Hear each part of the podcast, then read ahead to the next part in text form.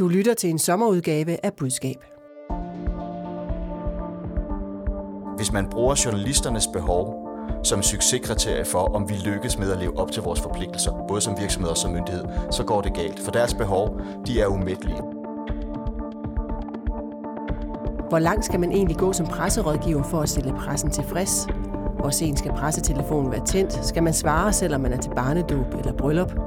Og hvor længe kan man lade pressen vente på at få et interview? Velkommen til en særudgave af Budskab, Fagbladet Journalistens nyhedsmagasin om kommunikation. Vi holder sommerferie, men udkommer sommeren over med temaudgaver, baseret på tidligere episoder af Budskab. I denne udsendelse kan du først høre Kim Larsen, kommunikationsdirektør i Danske Bank, og Søren Søndergaard, presse- og kommunikationschef ved Danske Havne. De taler om Sundhedsstyrelsens pressetelefon. Det er fra sjette maj. Mit navn er Line Erndlund. Du har ringet til Sundhedsstyrelsen. Vores telefoner er åbne hverdage fra ni nul nul til femten nul nul.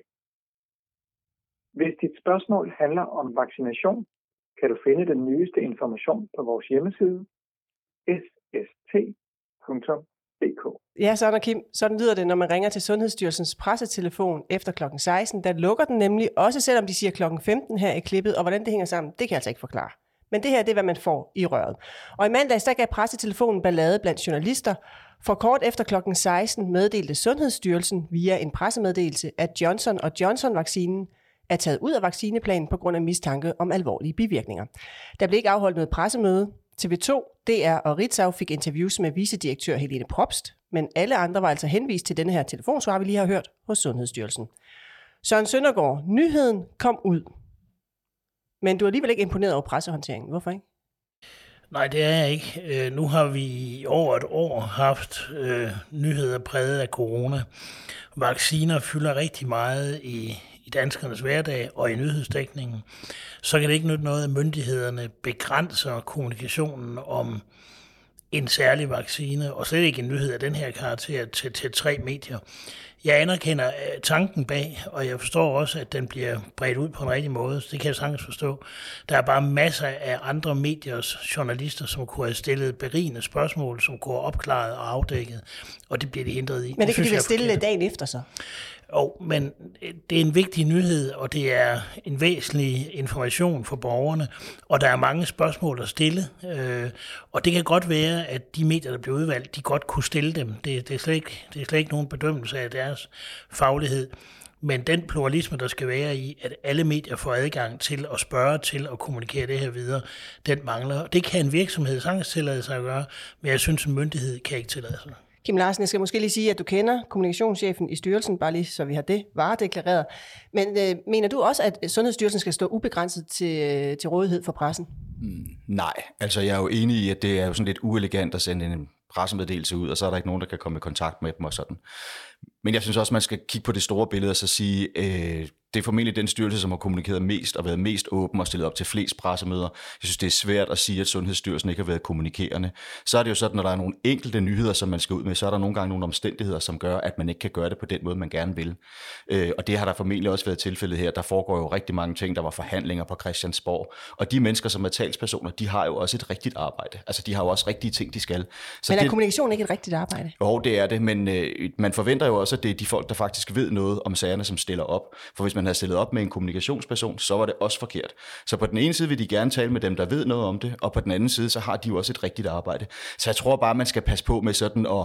En journalist, som ikke lige fik lov til at få lov til at stille sine spørgsmål med det samme, det er altså ikke en undergravning af demokratiet eller en knægtelse af nogle fundamentale rettigheder eller noget. Det, det var nok bare nogle omstændigheder den dag. Og som sagt, dagen efter og dagene efter, så kan de jo stille alle de spørgsmål, de vil. Så jeg synes... Altså lad os lige slappe lidt af, så er det ikke værre. Men man skal lige høre, fordi øh, vi vil gerne have talt med Sundhedsstyrelsen øh, om den kritik, der har været. Øh, de har ikke mulighed til at stille op til interview med os, siger de. Men vi har fået en skriftlig kommentar fra kommunikationschef Eva Tolstrup-Siler, og det er altså hende, du kender, Kim Larsen. Hun skriver blandt andet, mandag var en tæt pakket dag præget af møder, først om vacciner i Sundhedsministeriet, så deltagelse i genåbningsforhandlinger i Justitsministeriet, hvor Sundhedsstyrelsen også skulle være til stede. Derfor var det af tidsmæssige årsager desværre ikke muligt at afholde en pressekonference. Og så skriver hun også, nogle gange er det en meget lavpraktisk virkelighed, der sætter dagsordenen for de muligheder, vi har. Det her var en af de dage. Og så tilføjer hun jo også, som jeg allerede har sagt, nemlig at D R, T V to og Ritzau var de tre landsdækkende medier, som havde bedt om interviews, og som fik øh, interviews, det var altså så før klokken seksten. Men Søren Søndergaard, det er ikke en fair begrundelse. Det er også det, Kim siger, at, at der er en virkelighed nogle gange. Jamen, jeg er fuldstændig enig med, med, med Kim i det. Det er ikke en undergravelse af, af demokratiet eller ytringsfrihed eller noget som helst. Jeg synes bare, som faglig betragtning, det er ikke godt nok. Og selvfølgelig er der nogle virkeligheder, der rammer. Det tror jeg, vi alle sammen har prøvet. Øh, sikkert både i, i, i banken, i havnen og på Christiansborg, hvor vi nu har, har slået vores folder.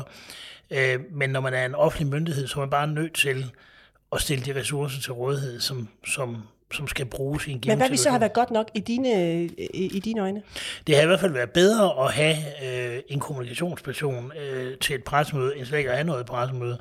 Og selvfølgelig skal kommunikationspersonen, eller den person, der bliver sat til at kommunikere, kunne svare på spørgsmålene på en eller anden form for fagligt niveau. Jeg anerkender fuldstændig, som Kim ret nok siger, de dygtigste af de personer, der er stillet op på pressemøderne gang efter gang, de har også et rigtigt arbejde, der skal fyldes ud. Men man har helt sikkert i den styrelse nogle folk, som er nummer to, nummer tre, nummer fire, som kunne have stillet op. Og det er jo godt understrege, jeg, jeg er ikke med på det der journalisthulk om, at det hele undergraver alting. Det er kun en vurdering af, er det her fagligt godt nok fra en myndighed? Nej, det synes jeg ikke, det er. Men, men, men, men Kim, vil du helt ærligt i Danske Bank være gået ud med en pressemeddelelse, efter I havde lukket for pressetelefonen? Nej, men vores pressetelefon er altid åben. Præcis. Øh, og det er den jo, fordi at vi ved godt, at vi driver en virksomhed, som folk øh, har stor interesse i, og der sker mange ting. Og det er også i vores interesse at stå til rådighed, fordi hvis ikke vi selv siger noget, så er der alle mulige andre, der siger noget. Og det, de siger, det er næsten aldrig lige så begavet, som det vi selv kan finde på. Så alene af den grund, synes jeg, at vi står til rådighed. Jeg vil også bare sige, at nogle gange, når vi, vi bliver også nogle gange tillagt nogle motiver. Du ved, nogle gange så gør vi et eller andet, så tror de, det er sådan noget take out the trash day, eller sådan noget. Og nogle gange så er det bare fordi, det var lige det, der kunne lade sig gøre. Så der findes sådan en forestilling blandt nogle journalister om, at alle kommunikationsfolk, de sidder sådan og laver strategier, som alt sammen handler om at undertrykke sandheden og ikke at få ting frem. Og så ser de alt, hvad vi gør i det lys, og der er det bare min erfaring, at ofte, så når vi ikke gør det, som de gerne vil, så er det ikke, fordi vi ikke gerne vil, så er det bare, fordi det kunne ikke lade sig gøre. Men hører jeg dig sige, at hvis du var kommunikationschef i Sundhedsstyrelsen, så havde I også døgnåbnet på den telefon, den pressetelefon? Det ved jeg ikke. Jeg tror, der er noget andet også, når man er en myndighed, der er også noget med nogle arbejdsvilkår, og så er der noget med den her styrelse.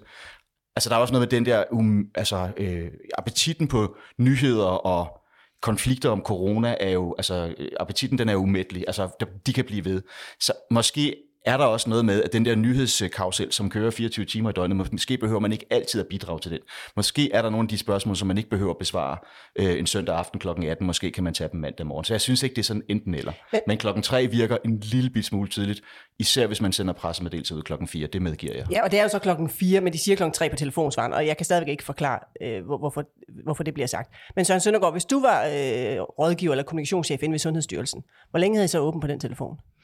fireogtyve syv. Også selv hvis der ikke var ressourcer til det, for jeg tænker, der må være en eller anden forklaring. Jamen, så må man skaffe ressourcer. Jeg synes ikke, man kan have en styrelse, som er central i en epidemi i Danmark, en pandemi på verdensplan, som fylder meget for alle. Du startede lige med at sige i dag, at vi skulle egentlig have været med et stort live-publikum og en hel masse sjov over på The Plant i dag. Nu sidder vi i de her hyggelige lokaler i stedet for, det er også rigtig godt. Men der er coronarestriktioner stadigvæk, selvom vi er i gang med en genåbning. Det fylder rigtig meget, så må man tilvejebringe de ressourcer. Da du var ved Dansk Folkeparti i femten år, jeg erindrer, man kunne altid ringe til Dansk Folkeparti, man kunne altid sende en sms selv til Pia Kærsgaard, så kom der svar tilbage relativt hurtigt. Slukkede du aldrig telefonen som pressechef? Nej. Det gjorde jeg ikke. Hvorfor ikke? Fordi helt samme begrundelse, som, øh, som Kim har øh, i banken. Hvis ikke jeg var til at få fat i, så jeg kunne komme med min udlægning af en vinkel eller en historie, så var der helt sikkert nogle andre, der kom med den, og de var ikke nødvendigvis til gavn for, for Dansk Folkeparti. Og det er over det klogeste, kan jeg høre. Nå, men det, det, er jo, det er jo kors, vi bærer, og se, hvor smukt vi bærer det. Men vi, vi er i hvert fald at overgive vores besøg med, og jeg kan sagtens følge, at i Danske Bank, som er under øh, angreb alle mulige steder fra, for snart sagt alt muligt, så skal de selvfølgelig have mulighed til at, at give deres besøg med. Det samme gælder et politisk parti. Jeg forstod oprigtigt talt ikke, at gode kollegaer i andre partier holdt weekend og, og lod være at tage telefonen, fordi det var til bryllup eller til fødselsdag. Øh, man kan jo klare tingene mere eller mindre hurtigt, og så jeg slukkede den aldrig. Jeg er så glad for, at jeg kan slukke den nu. Det er fint. Hvem kan tillade sig at have åben? Altså når du selv siger Danske Bank, du vil ikke, øh, I har døgnåben på pressetelefonen. Hvem kan tillade sig ikke at have døgnåben? Jamen det ved jeg ikke, det må folk jo selv, øh, selv finde ud af, hvad for nogle forpligtelser de, forpligtelser, de synes, der har, eller de synes, de har. Der er jo to ting. Der er jo noget med, hvad er i ens interesse, øh, og som virksomhed og som politisk parti, som har noget, man gerne vil sælge, og hvor folk, så mange, har, folk, mange folk har holdninger til, der er det, som Søren siger, en rigtig god idé selv at blive en del af den der fortolkning, der sker af det.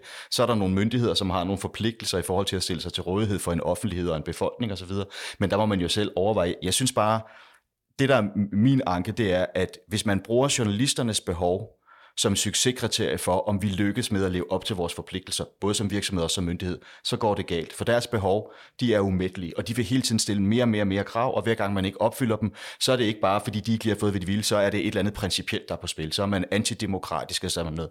Så jeg beder bare om, at det der hysteriske acceleration, der sker af den offentlige debat, hvor alle hele tiden skal kommunikere, og det går hurtigt, og nogle gange får man sagt noget, man ikke ved, om er rigtigt osv. Altså, vi har alle sammen, der deltager i den offentlige debat, et ansvar for at trække lidt tempo ud og tænke os lidt om. Og det synes jeg sådan set også som myndighed. Altså det, at Ekstrabladet eller du ved News eller sådan noget hele tiden er på jagt efter noget, de kan gå i breaking på, er jo ikke det samme som, at man skal levere det. Så den overvejelse, man skal gøre, så det er jo både ens forpligtelse, og så er det også, hvad er i ens egen interesse. Og det må enhver styrelse og virksomhed jo selv finde ud af. Jeg synes bare ikke, at du ved, det er sådan en kæmpestort demokratisk samfundsmæssigt problem, nej, at man ikke så, lige holder en presse med. Og så tænker man, at det er ikke sådan en filosofisk betragtning, man ikke kan bruge til noget i den virkelige verden, når journalisterne ringer hele tiden. Jo, men altså man har jo et ansvar for, altså den der acceleration, der sker i det offentlige rum, den sker jo ikke af sig selv. Den sker jo også, fordi alle folk deltager i den. Og der må man jo gøre sådan nogle overvejelser om, hvad vil vi deltage i, og hvor meget vil vi bidrage til, at det bare går hurtigere og hurtigere, og det bliver mere og mere overfladisk, og det bliver mere og mere breaking news. Og der må alle aktører i den offentlige debat jo gøre op med sig selv, hvad er vores rolle i det. Nogle gange så bidrager vi til det, fordi vi har vurderet det i vores interesse, og nogle gange så prøver vi at lade være, øh, fordi vi har vurderet det ikke er vores interesse, og fordi vi faktisk også føler lidt en forpligtelse til at være til stede på en måde, som gør, at det samlede billede øh, bliver mere faktuelt og mindre følelsesdrevet. Og I har åbent fireogtyve syv. Vi skal videre til dagens andet emne.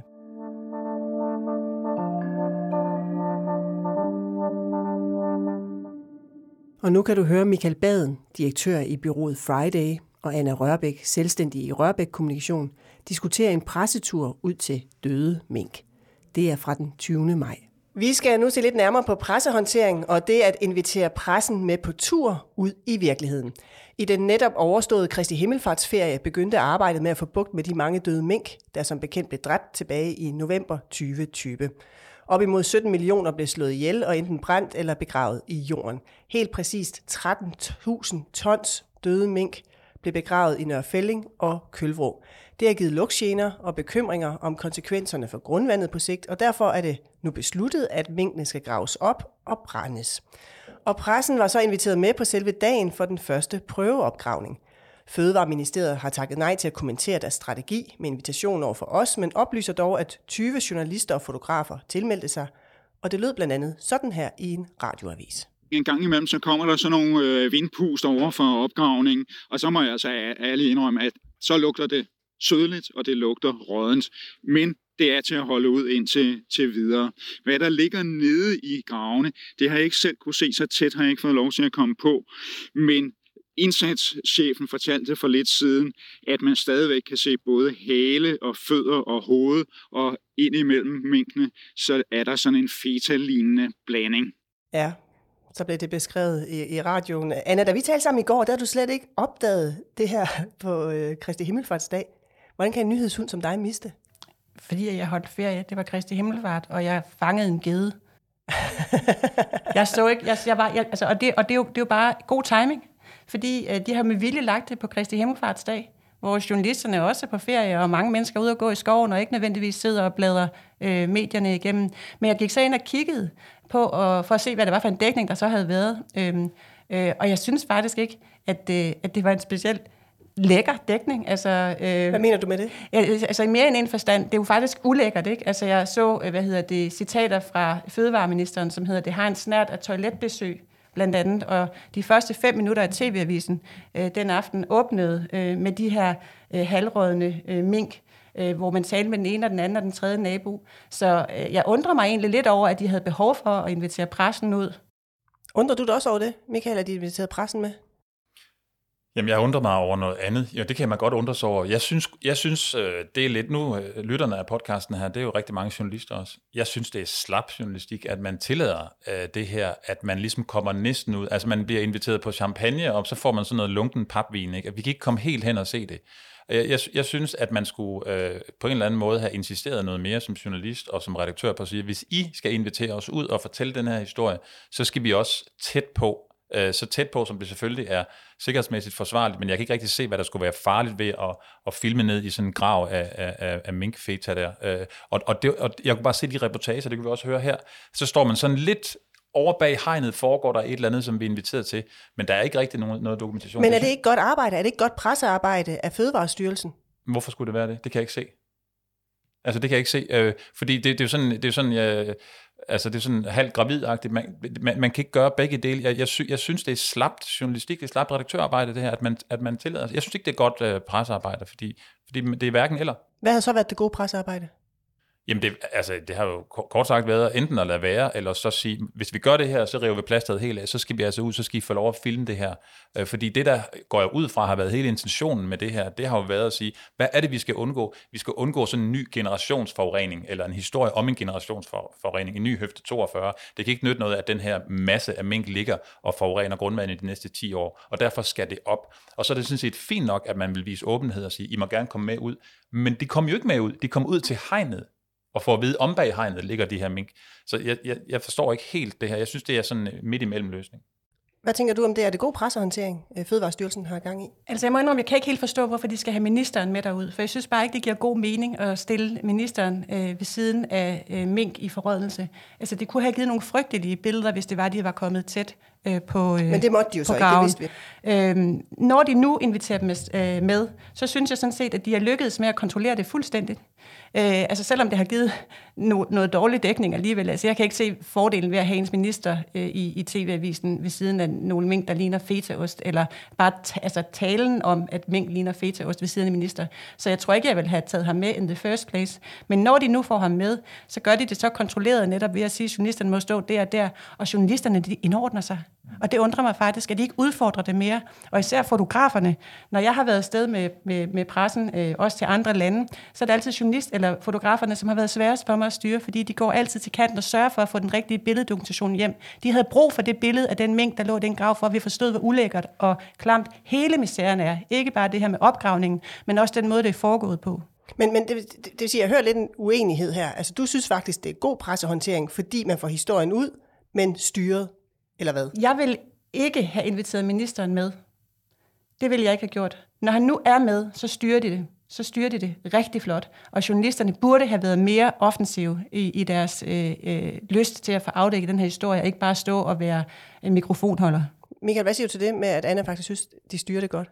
Jamen, det gør de jo, men i forhold til hvad? Altså, hvad er, hvad er der så at sige at styre? Altså, det, der er jo ikke nogen afsløring her. Vi, vi ved, at der ligger den her sump af, af, af mink, der er gået forråden, så vi ved, at det skal graves op. Det, altså, det her, det er jo en reportage. Et reportageelement vil jeg betragte det som, som journalist. Øh, så... Så, så jeg kan ikke rigtig se, hvorfor, øh, hvorfor man ikke så at sige går, går hele vejen. Jeg er enig med dig i, det kan give nogle rigtig grimme billeder, men, men lad os få taget det plaster af på en eller anden måde. Og så i øvrigt, nu har vi lige snakket med Henrik Qvortrup, lad os da lige øh, forestille os den situation, at han er chefredaktør på Ekstrabladet, og så laver efterkritik hos en af sine ansatte, der har været helt derude, og så bliver stoppet hen ved hegnet. Øh, tror du, han gider have sådan en reportage i Ekstrabladet, hvor man næsten er der? Nej, det, det, det håber jeg da ikke. Så, så de burde have været udfordret noget mere. Du siger det med Rasmus Prehn, altså øh, fødevareministeren, at ham vil du ikke have taget med derud. Det valgte de så at gøre og stille op med ham. Vi skal lige sige, det var jo Mogens Jensen, der var daværende fødevareminister, da minkene blev dræbt tilbage i november tyve tyve. Han trak sig. Nu er Rasmus Prehn så ny minister. I skal lige høre et klip fra ham, hvad han sagde ude ved opgravningen. Det optimale havde været at få det brændt af på afbrændingsanlæg. Øh, der viste sig så at være et kapacitetsproblem, og så var man nødt til at ty til den her løsning. Jeg tror, mange kunne ønske sig, at man kunne have undgået det, men det var den beslutning, man traf på det tidspunkt, øh, også under voldsom pres. Øh, det har der så været voldsom kritik af, og der har også været en usikkerhed på, giver det miljøproblemer og andet. Og derfor så har vi truffet den beslutning bredt i Folketinget, at vi skal grave det her op, sådan så vi eliminerer enhver risiko, og borgerne her i øh, Nørre Felding får deres område tilbage. Ja, Anna, de tog så Rasmus Prehn med derud, selvom du ikke ville have gjort det. Hvordan slap de så afsted med det? Altså, de har ham jo... Jeg kan se, at indsatslederen, øh, indsatschefen i Fødevarestyrelsen, han står lige ved siden af hele tiden og tager også en del af spørgsmålene, og de får skubbet ham rigtig fint i front meget hurtigt. Så Rasmus Prehn øh, kan forestille mig, stiller sig faktisk tilbage ret hurtigt øh, og, og, og overlader ligesom den her minkopgravning til indsatslederen. Så han får faktisk bare leveret sit budskab. Det budskab, de gerne vil levere. Øh, og så træder han tilbage. Så det er jo meget smart. Ja, jeg... Og der burde journalisterne, jeg har jo ikke været til stede øh, til den minkopgravning, heldigvis skulle jeg da til at sige, men, øh, men øh, der burde journalisterne have været netop bidske og offensive, og de burde også have udfordret Rasmus Prehn på noget af det øh, mere øh, regeringskritiske, øh, nemlig det her grundlovsstridige i hele minksagen. Jeg skal så lige sige, at Rasmus Prehn stillede faktisk også op til Godmorgen Danmark øh, fra ministerbilen, hvor han var på vej derud, hvor de havde en forbindelse igennem til ham og stillede nogle spørgsmål, og der var også nogle kritiske spørgsmål i blandt, skal jeg lige være, være retfærdig at sige. Men Michael, du er jo vant til at træne øh, talspersoner. Øh, man kan jo kalde dig ekspert i, i, i, i den slags. Hvordan vil du have trænet ministeren til det her møde med pressen ude ved minkene? Jamen i de klip i... I viser, eller som vi hørte lige før, der, der har man den der sproglige øh, distance, men. Øh, og det er jo lidt sjovt at høre, at, øh, at man gør det øh, på den måde, altså at han øh, på den måde lægger afstand til det. Så noget af det, vi kigger på, når vi, når vi træner folk, som skal ud i det, det er jo en svær kommunikationsdisciplin, fordi hvor meget kaster man sine forgængere ind under bussen. Men vi taler meget, eller, eller fokuserer meget på det her med, om ens sprog er, er ekskluderende eller inkluderende. Så, så jeg havde nok... Øh, trænet ham især i det der med, hvor lægger vi den passende afstand til det, som ens forgængere har, har gjort, ikke? De, de, de beslutninger. Jeg synes, han gør det egentlig okay her, fordi han siger, at de var under et voldsomt pres dengang, altså et voldsomt tidsmæssigt pres og kapacitetspres, fordi man simpelthen ikke kunne få de her mink øh, øh, destrueret på almindelig vis. Så, øh, så jeg ved ikke, jeg, jeg tror ikke, jeg kan sige specifikt, om der var en eller anden silver bullet, der lige øh, skulle, øh, skulle have været øh, afleveret der, men, øh, men ja, han, han gør det efter omstændigheden okay, synes jeg. Ja, ja, så styrker det rent faktisk ministeren, at han tropper op derude? Jo, men det er jo en iscenesat begivenhed, det er også det, jeg var inde på før, og derfor synes jeg, at, øh, at øh, ja, altså, det, det kan det sagtens gøre, og, og, det, og det er jo vigtigt, at de får vist noget handlekraft. Det er det, det hele handler om, det er at få vist noget handlekraft her. Men, men øh, og, og der er sådan lidt, øh, der er lidt for meget øh, skødehund øh, i stedet for vagthund over pressen her, synes jeg. Og så er det interessant at se, hvad det er for noget tøj, han er på. Jeg så på nogle af de billeder af ham, hvor man netop ikke kommer helt tæt på gravene, men hvor indsatslederen står ved hans side. Og så har han sådan noget øh, sådan nærmest jagtagtigt øh, tøj på, som, som passer sådan lidt godt ind i natursammenhængen, men stadigvæk ikke virker sådan netop ulækkert eller, eller øh, alt for sikkerhedsdragtagtigt. Øh, så han har virkelig også koreograferet sit tøj til at få taget netop de rette billeder. Så en godsejer light? Ja, det, det er det. Og det er jo også en del af medietræning. Det er jo ikke kun et spørgsmål om, hvad man siger, det er også et spørgsmål om, hvordan man fremstår i forhold til sammenhængen. Ser det for eksklusivt ud? Og hvem står ved min side? Hvornår går jeg på? Hvornår går jeg fra? Jeg vil lige have jeres præcise svar på, den her pressetur, de inviterer på Fødevarestyrelsen, havde I gjort det, eller havde I ikke gjort det, Anna? Jeg havde ikke taget ministeren med. Jeg Men tror, du havde, jeg havde lavet turen? Der vil jeg sige, det kommer jo an på, hvor mange henvendelser, der har været på den her minkopgravning. Der har været henvendelser, ved vi, fra Fødevarestyrelsen. Ja, så der har været en interesse, som de har været nødt til at håndtere og lægge en eller anden form for låg på og lave en eller anden kontrolleret sprængning af.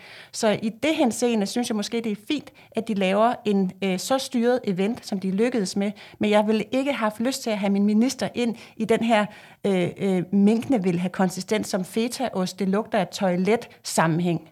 Nej, hvad med dig, Michael? Havde du lavet en pressetur på den her begivenhed, eller havde du ikke? Hvis jeg øh, var i ministeriet og blev spurgt til råd, så har jeg sagt, vi skal sørge for, at det ikke bliver det der lunkne papvin, hvis vi inviterer til champagne. Så tættere på, og så vil jeg have lavet de ganske glimrende embedsmænd klare den kommunikation. Det, det kan de godt, og det viste de faktisk også her. Og så skal jeg lige rette mig selv. Jeg fik sagt, at det var Fødevarestyrelsen, der havde inviteret pressen med. Det er det ikke. Det er Fødevareministeriet, så er det på plads. Og jeg kan også lige tilføje, at Fødevareministeriet oplyser til os, at når journalisterne ikke må komme helt hen til selve opgravningen, var det af sikkerhedsmæssige årsager.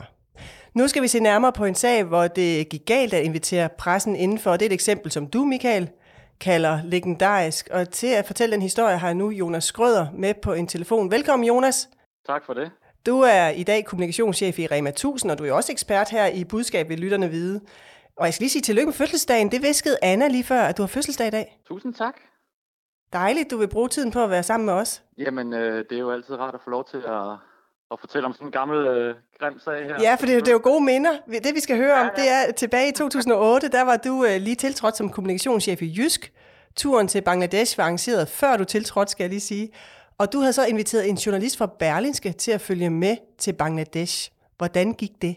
Jamen, øh, grunden til, at øh, hun var inviteret med, det var fordi, at Jysk havde øh, sådan et C S R-program kørende hos en leverandør dernede, hvor at, øh, de betalte fabriksarbejdernes børns skolegang. Så det var derfor, at journalisten var inviteret med.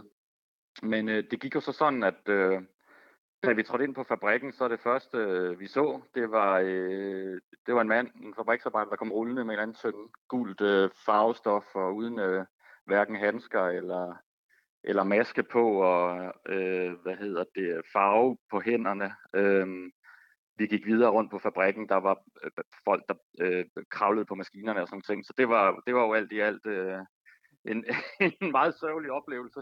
Hvordan reagerede du i situationen?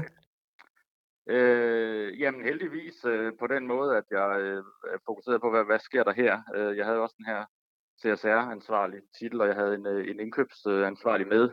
Så, så jeg reagerede på den måde, jeg sagde til, til journalisten, at øh, jamen, du må selvfølgelig øh, tage øh, billeder og, og gøre, hvad du vil her, og så, øh, så bliver vi nødt til lige at få et møde med fabriksledelsen øh, for øh, at få sat øh, stopper for, for vores produktionslinjer, og så, og så øh, altså enten øh, ja, trække os altså, direkte med det samme, men forhåbentlig få lagt en hurtig plan om, hvordan de kommer op i gear her. Det viser senere, efter alt det her var faldet til ro, at øh, fabrikken havde skiftet ledelse en måned før, så det var faktisk øh, det, der ja, gik galt, altså det viser i hvert fald vores...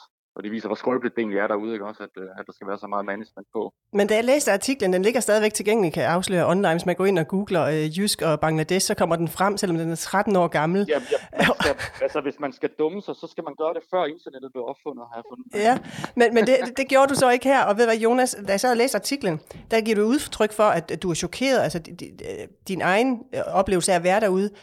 Var det en del af din strategi, at du så var derude ligesom at omfavne katastrofen, eller, eller forsøgte du i første omgang ligesom at sige, øh, prøve at redde den på en eller anden måde, eller hvad var din reaktion? Øh, jamen, den var sådan der. Altså, det er jo første gang, jeg personligt havde rejst i, i sådan et land, øh, og, øh, og jeg vidste jo godt, hvad vi sådan cirka kom ud til. Det selvfølgelig ikke var ligesom i Danmark, men at det der, det var jo helt under vores standarder, øh, så min reaktion øh, var sådan der.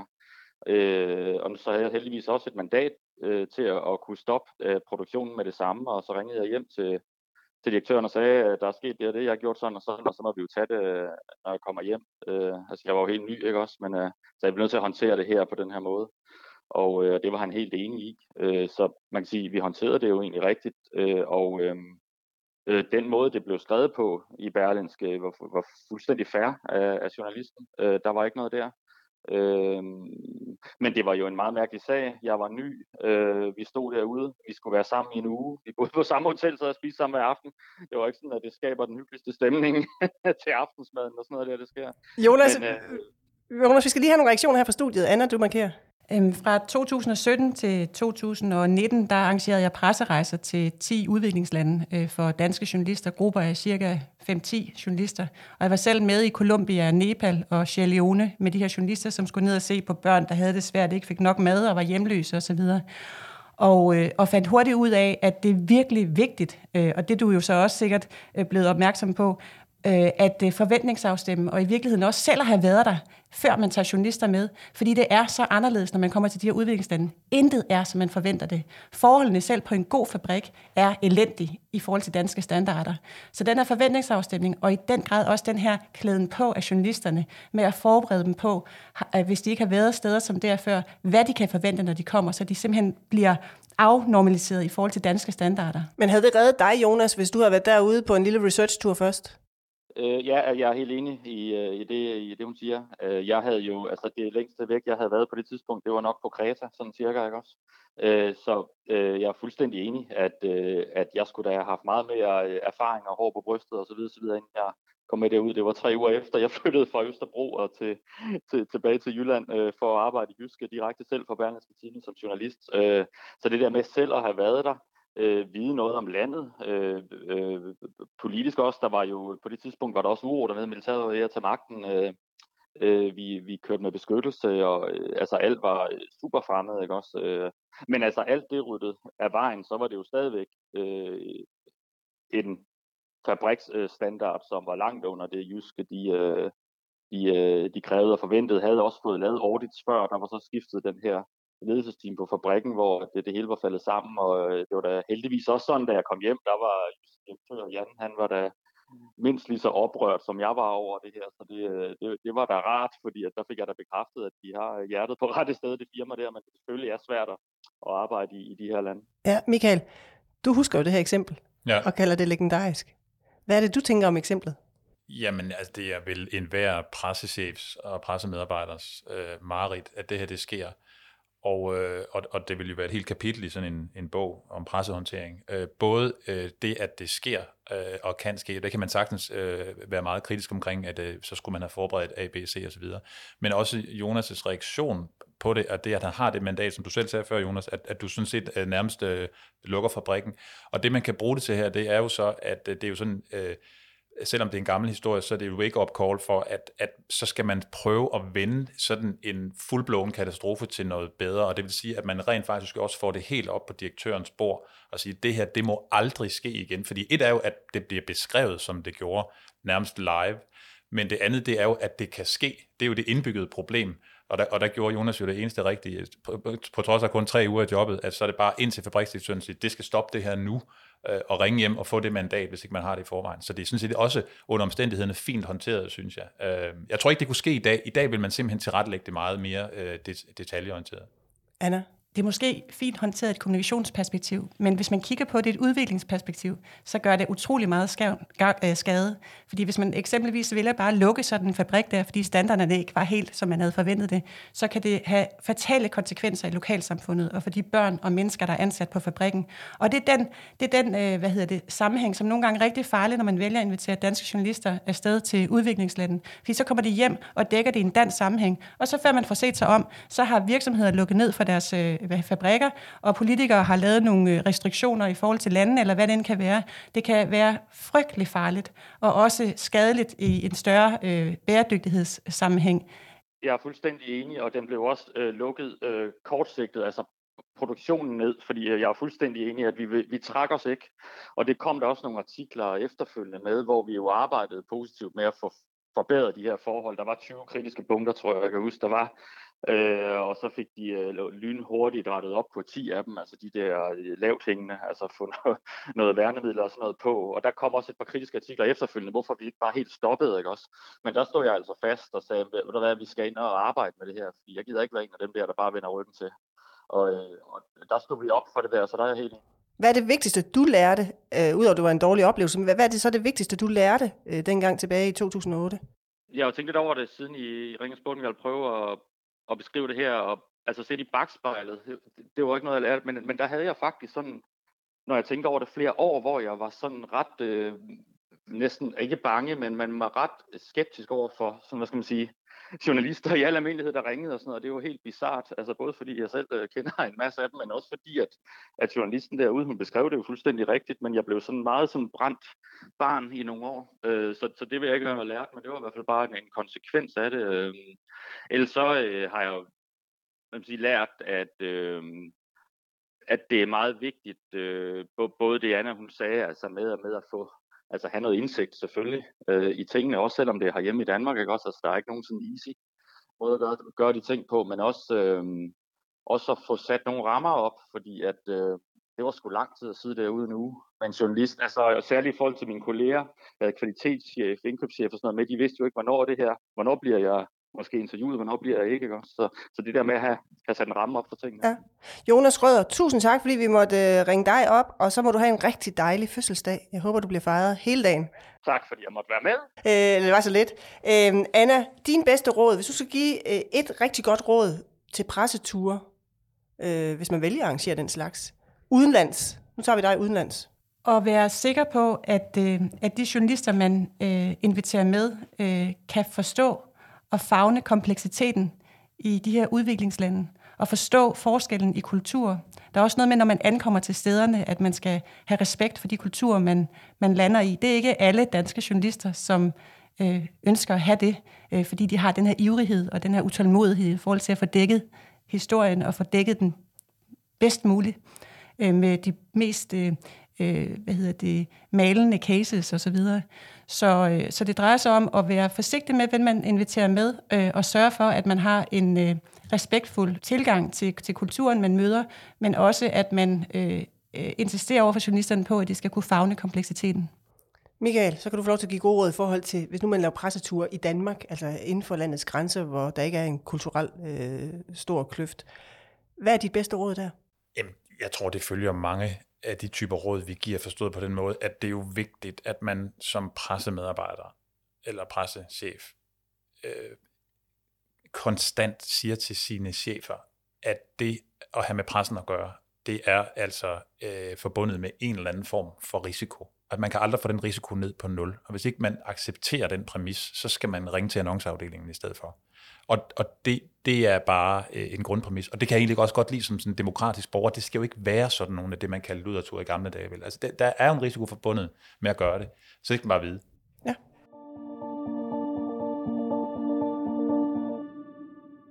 Og her til sidst diskuterer Mads Byder og Emil Nielsen, hvor længe en minister kan lade pressen vente på at få et interview. De er henholdsvis stifter af HALP P R og pressechef i Danmarks Naturfredningsforening. Afsnittet er fra tredje juni. Mads Byder, har du egentlig rådgivet nogen til tavshed over for medierne? Ja, det har jeg i flere omgange. Velkommen, du er stifter af HALP P R. Emil Nielsen, jeg glæder mig til at stille det her spørgsmål. Har du styret et interview så hårdt, at du bagefter har tænkt, hold da op, kunne jeg virkelig få det igennem? Ja, det er sgu da et godt spørgsmål. Øh, det kan godt være, jeg har forsøgt, men jeg er ikke sikker på, at jeg lykkes med det. Okay, mere om det senere. Du er pressechef hos Danmarks Naturfredningsforening og tidligere pressechef for Enhedslisten. Vi begynder på Christiansborg med kritikken af erhvervsminister Simon Kollerup. Først så skal vi lige skrue tiden tilbage til syvogtyvende april, det er fem uger siden. Dengang skrev Kollerup på sin Facebook om bankernes negative renter, og nu citerer jeg. Jeg mener, det skal stoppe nu. Grænsen er nået. Det bliver simpelthen for grådigt, når bankerne leverer store overskud, men alligevel fortsætter med at pålægge negative renter på flere og flere danskere. Efterfølgende bad flere journalister ham om at uddybe det til interviews, uden at kunne få det. Det gav kritik, blandt andet dette udfald på Twitter fra Børsens politiske redaktør Peter Søndergaard. Han skrev, det er skadeligt for demokratiet, at vi har en erhvervsminister i Danmark, der ikke ønsker at forsvare eller forklare sin politik i medierne. Jeg håber, det vil ændre sig, for den nuværende situation er ikke en erhvervsminister værdig. Og så skrev han i samme ombæring, at det er den mindst tilgængelige erhvervsminister, der har været i Danmark i hans tid på Christiansborg. Emil Nielsen og Mads Byder, et ja-nej-spørgsmål. Er det et problem for en minister med den kritik fra en politisk redaktør, der var andre, der også meldte sig i koret? Emil, ja eller nej? Nej. Mads? Ja. Hvorfor? Jamen, jeg synes, at øh, som erhvervsminister, så... Øh skal man også være tilgængelig, når man er ude og ytre sig på den måde. Øhm, vi kommer sikkert til også med Emils input og vende og dreje den her sag. Øh, der kan være flere grunde til, at han har gjort det, men når han melder så hårdt ud, øh, også får så meget opbakning, det er jo i princippet ret godt gået fra, fra hans fløj, hvis man kan sige, at det er en masse opbakning på Facebook, så skal man også kunne tage anden runde med øh, Tommy Ahlers og de andre blå, der, der, øh, der var trætte af at høre på det, der igen skød ham i skoene, at øh, han ikke har været ude og haft rigtig erhvervserfaring osv., så, så skal han kunne stille sig op og, og svare på de spørgsmål. Emil, du siger, at øh, det er helt okay, han ikke sætter op. Nej, altså Mads har jo grundlæggende ret, men, altså, men, men isoleret set her, så synes jeg ikke, at det er så alvorligt for Simon Kollerup. Nej. Jeg skal ikke kunne svare på, om øh, kritikken øh, på Twitter og på sociale medier er årsagen til, at han så stillede op til interviews i søndags med D R, men det gjorde Simon Kollerup. Og efterfølgende har han også givet interviews til flere af de store dagblade. I skal lige høre, hvad han blandt andet sagde til Danmarks Radio. Altså, jeg står i dag ved øh, alt, hvad jeg har sagt i sagen om negative renter, for jeg synes simpelthen, at det bliver for skævt at se på, når man kan se finansielle virksomheder tjene milliarder af kroner hen over de senere år, og så stadigvæk øh, synes, at det rigtige er at blive ved med hele tiden at sætte grænsen ned for, hvornår danskerne skal betale negative renter. Jeg synes ikke, at, at den hele tiden faldende grænse for, hvornår man betaler negative renter, passer med øh, de milliardoverskud, vi, vi har set. Så ja, jeg synes, det ser for skævt ud. Emil Nielsen, hvis vi ser på effekt, hvordan virker Kollerups strategi så? Altså det her udfald på Facebook, og så mere eller mindre tavshed, bortset fra nogle skriftlige svar og så videre i, i fem uger, og så stiller han op. Altså hvis jeg sad og var Kollerups øh, pressechef eller særlig rådgiver, så ville jeg have sovet helt trygt om natten i øh, de sidste fem uger. Jeg synes, at Kollerup har fået det ud af det, som han nok har tænkt og sat en massiv dagsorden. Øh, skabt en masse debat, så han vendte fem uger og undersøgte, hvad det var, han skulle kommunikere, så han stillede op igen, øh, hvor han var klar til det. Altså, så hvis man vurderer det i forhold til, hvordan kommunikationen går ud til, til, til vælgerne og det socialdemokratiske bagland, og dem, som ligesom er de primære interessenter i, i den her sammenhæng, når man snakker kommunikation, jamen så synes jeg da, at det er et, et fint forløb, som Kollerup der givetvis er ganske glad for. Men altså, en ting er, at du synes, han skulle stille op, men hvis du vurderer hans strategi her, ja, er det så vellykket? Kan... Ja, det er det jo. Det er jo lidt, hvordan man kigger på det, men man kan sige, at han har fået en masse playtime øh, over for både det socialdemokratiske bagland, men også en masse andre. Jeg synes jo heller ikke, at negative renter er fede. Hvem, hvem synes det? Så han har været ude og sætte sin Robin Hood-hat ret tydeligt, og den har han fået. Og den, jeg tror, den har givet mere playtime, end han havde troet, og det er også derfor, han både venter og rent strategisk og... Øh, måske... Hvad mener du med, at han venter strategisk? Jamen, Fem uger er rigtig lang tid for en erhvervsminister ikke at stille op til alle de store erhvervsmedier i Danmark. Men han kan jo se på sine versaler på Facebook, at der triller rigtig mange positive reaktioner ind på det. Altså, og det er jo i princippet godt, så er han ude at ramme en masse af dem, han gerne vil ramme. Og så tror jeg, at hvis jeg var hans rådgiver, så ville jeg sidde og kigge på, hvem er det så, der er sure? Og jeg synes også lidt med belæg, for han er ikke helt styr på fakta omkring Nationalbanken osv. Dem, der er sure, Tommy Ahlers og company, det er en langt mindre gruppe. Altså, hvad har han imod, at Børsens redaktør går efter? Jeg synes, Børsens redaktør har ret. Han skal stille op, som jeg sagde før. Men når du spørger i det store billede, så vinder han nok over i den røde gruppe rigtig meget ved øh, den her kampagne, han har kørt. Men er det ud fra et moralsk og etisk synspunkt, at du siger, at han bør stille op, eller er det ud fra, fra effekten? Fordi jeg hørte jo også sige, at effekten er der, selvom han ikke stiller op. Jamen, jeg synes, det, det er et super godt spørgsmål, fordi...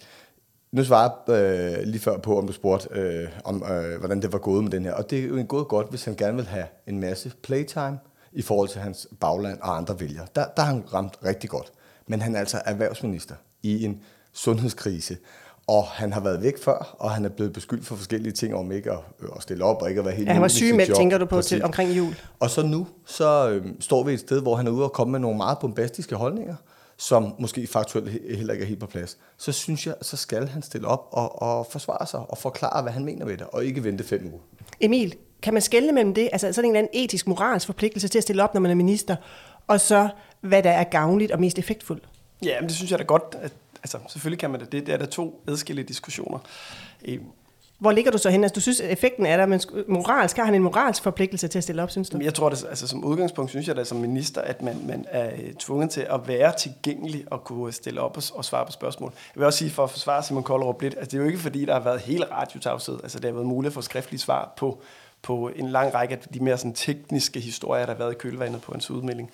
Men jeg vil prøve at vente om at sige, at jeg synes egentlig, at... Øh, Nogle gange kan det jo godt være, i, også i offentlighedens interesse og i mediernes interesse, at man får politikere, der stiller op, når de har noget kvalificeret at sige. Altså der er jo uendelig meget udenomsnak og tomgang, når vi ser ministre. Og politikere i dag er jo så, øh, øh, så dygtige og rutinerede, at det ikke er noget problem for dem at stille sig op og snakke, uden om at komme med nogle få velforberedte budskaber.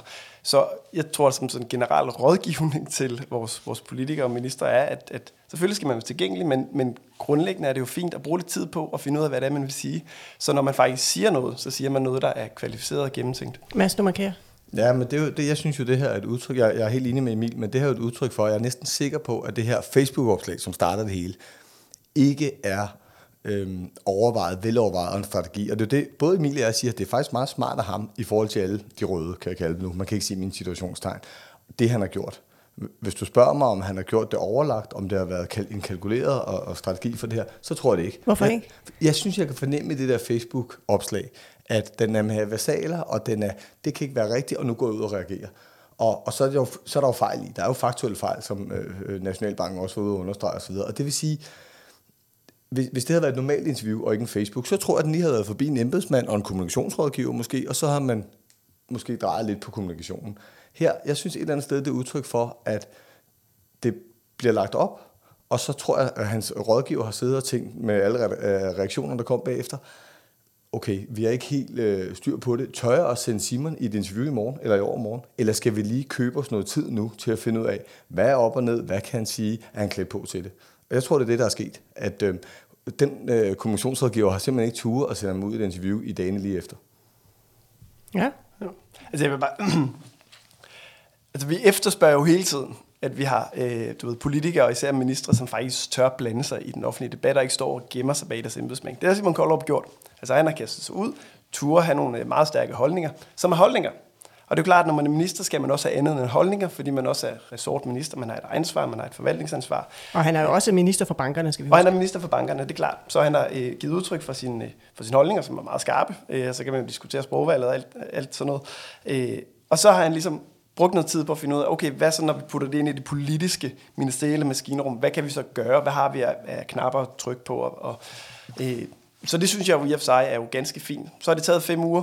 Det kunne godt være, at det skulle have været, været tre uger, og i du ved, Pixie-bog-udgaven af, hvordan bedriver man smart strategisk kommunikation, kunne det jo være, at man skulle have haft planlagt et strategisk forløb, hvor at der ikke gik fem uger, men altså, det er jo det nogle gange, der sker, det er jo prisen for at blande sig i den offentlige debat og, og have skarpe holdninger. Ja, og jeg vil bare lige sige, at jeg elsker, og det ved du også for de andre gange, vi har talt i budskab, om det er i erhvervslivet eller i organisationer, jeg elsker, når folk øh, fjerner filtret af transparente siger det. Det er moderne kommunikation. Så jeg er helt enig i, Kollerup, han går ud og siger noget fantastisk. Men du er erhvervsminister, følg op på det. Du, du kan ikke lade os hænge derude i fem uger. Nej, der hører jeg så også, I er uenige. I skal lige høre, vi har jo spurgt Erhvervsministeriet, om de vil kommentere deres strategi i den her sammenhæng. Det vil de ikke, altså deres pressehåndtering, det vil de ikke. Men Kollerup sagde til Berlingske, da de stillede ham spørgsmålet, hvor han siger, jeg har ønsket at starte en debat, og det gjorde jeg med mit Facebook-opslag. Debatten har levet derefter, det synes jeg har været fornuftigt og rigtigt. Jeg har ikke synes, jeg skulle ud og sige yderligere før nu.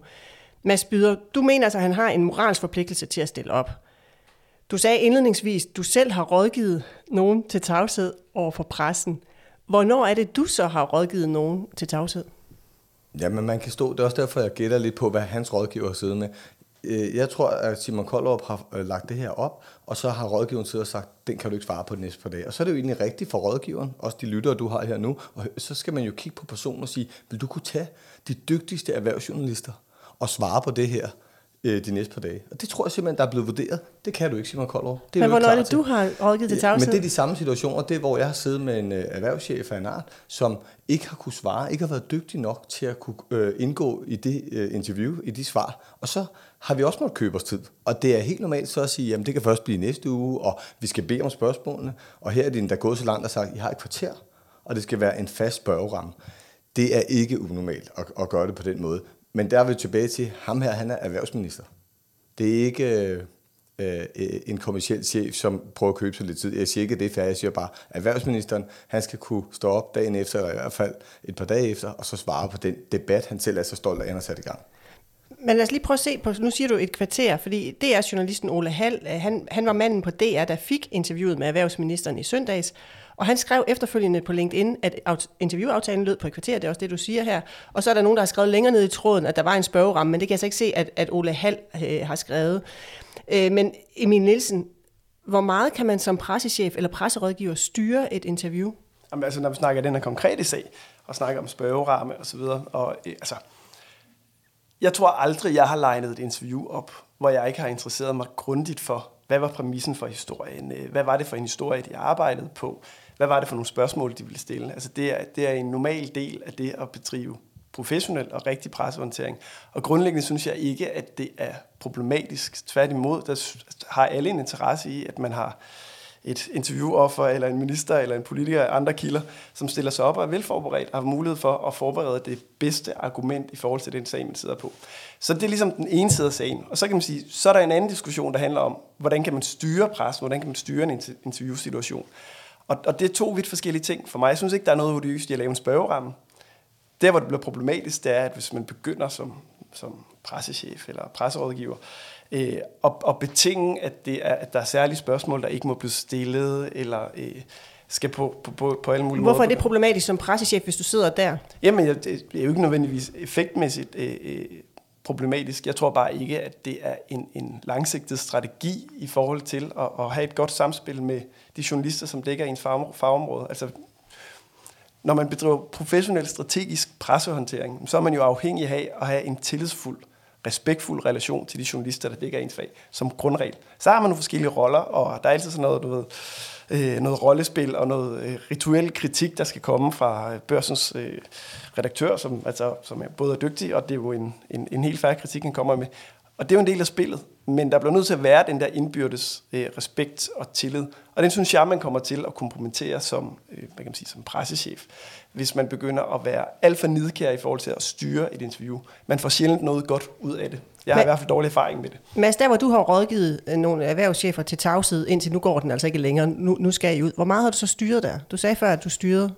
Ja, men det er jo det er de tråde, vi kan sidde og trække i. Øh, man kan styre øh, langt hen ad vejen, øh, hvad de to personer skal tale om. Men jeg er helt enig i, og jeg går aldrig, altså journalisten er altid chefen for mig. Jeg går aldrig ind og styrer noget, eller øh, I må ikke spørge om det, eller kun sige det.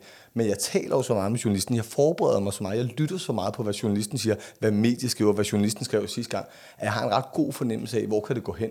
Og så kan man sige, så forbereder jeg begge parter, så bruger jeg tid på journalisten. Når du nu taler med Hans, så vil han også kunne nuancere det der, han har før været i ballade, husk lige. Jeg giver journalisten en masse info, der peger på det samme, som når jeg taler med Hans siger, prøv at blive på den her boldbane, og lad være at ryge over på det andre. Så jeg sætter rammerne for det, jeg gerne vil styre, men jeg går ikke ind og kontrollerer, og det er jo det, der sker. Men du prøver at præge interviewet, hører jeg dig sige. Ja, når det er i min kundes bedste interesse, øh, selvfølgelig. Og jeg synes også, det er rigtigt det bedste. Jeg har rigtig godt samspil. Jeg har et interview kørende lige nu, som vi sidder her den her torsdag formiddag øh, med Finans punktum d k. Det bedste, hvad skal man sige... Øh, Den bedste relation, det er den der den tillidsfulde, men det er også, at øh, P R eller pressetjenesten på den ene side, og journalisten på den anden side, øh, får gjort det så godt som muligt. Og næsten alle de journalister, jeg møder, de er den samme opfattelse. Altså, lad os da bare få forberedt, hvad vil du spørge om, så når du får talspersonen i røret, eller på Teams som dag der dag, så er vedkommende parat. Men øh, nu spurgte jeg det indledningsvis, Emil, også, om du nogensinde har tænkt, hold da op, kom jeg virkelig igennem med det der. Øh, har du tænkt det? Du sagde sådan, ja, du var måske ikke... Øh... Oh, det er jo et svært spørgsmål. Øhm... Jamen, det er, fordi jeg Jamen, elsker altså... røverhistorier, det indrømmer jeg blankt. ja, ja, ja. Jamen, altså, jeg, jeg blev nødt til at skuffe og svare sig lidt mere generelt, ikke? Øhm... Jamen, jeg tror, at altså, masser af journalistik kommer jo til i sådan en eller anden dialektisk proces med de kilder, og nogle gange så har man en halv historie eller et eller andet, man, man synes, der kunne være interessant at, at følge op på. Og der kan man da som, øh, som, som P R-menneske... der har masser af mulighed for at præge den historie, stille de aktuelle, relevante kilder, øh, levere nogle op- oplagte vinkler. Øh, og og det, det er jo sådan, som det, som det er. Så det er jo op til journalisten selv og journalistens faglighed at sortere i det. Øh, men jeg synes grundlæggende, som, som kan man sige, presseprofessionel, øh, der er det jo vores job at forsøge bedst muligt at, at Jeg kan høre, der ligger et ja, men du har ikke lyst til at gå ind i historien, tillader mig at tolke. Mads, du markerer. Ja, jeg har en røverhistorie. Vi ja. kan nok lukke ned noget, den tager tyve sekunder. Men jeg har engang forsøgt at kontrollere et interview så meget med Philip Stark. Han blev fløjet ind i helikopteret, det var en ny hotelkæde i København, og jeg havde styret alt, og jeg havde brugt uger på at line det herop. Så kom Lally Hofmann. Jeg skulle sidde med inde i interviewet. Den T V to reporter. Jeg skulle sidde med inde i interviewlokalet, og jeg var bare klar. Og så starter hun med og tale fransk, og køre hele interviewet på fransk. Og jeg sidder bare fuldstændig skudt til hjørnet, over i hjørnet. Og det er bare sådan, jeg husker. Altså, jeg havde prøvet at styre alt, og så startede tanken på fransk, og så kørte de to bare igennem. Sådan. Ja, merci. Du lyttede til en sommerudgave af Budskab, en podcast skabt af Fagbladet Journalisten. Redaktør Marie Nyhus, Rakkerpak Productions, står for lyd og teknik. I denne særudgave har du hørt klip fra D R og P et. Du kan abonnere på vores podcast. Giv den meget gerne en anmeldelse på din vej. Vi udkommer igen næste uge med endnu en særudgave, og er tilbage med nye udsendelser fra tolvte august. Mit navn er Line Erndlund. Og husk, ord er ikke bare ord. Tilsammen udgør de dit budskab.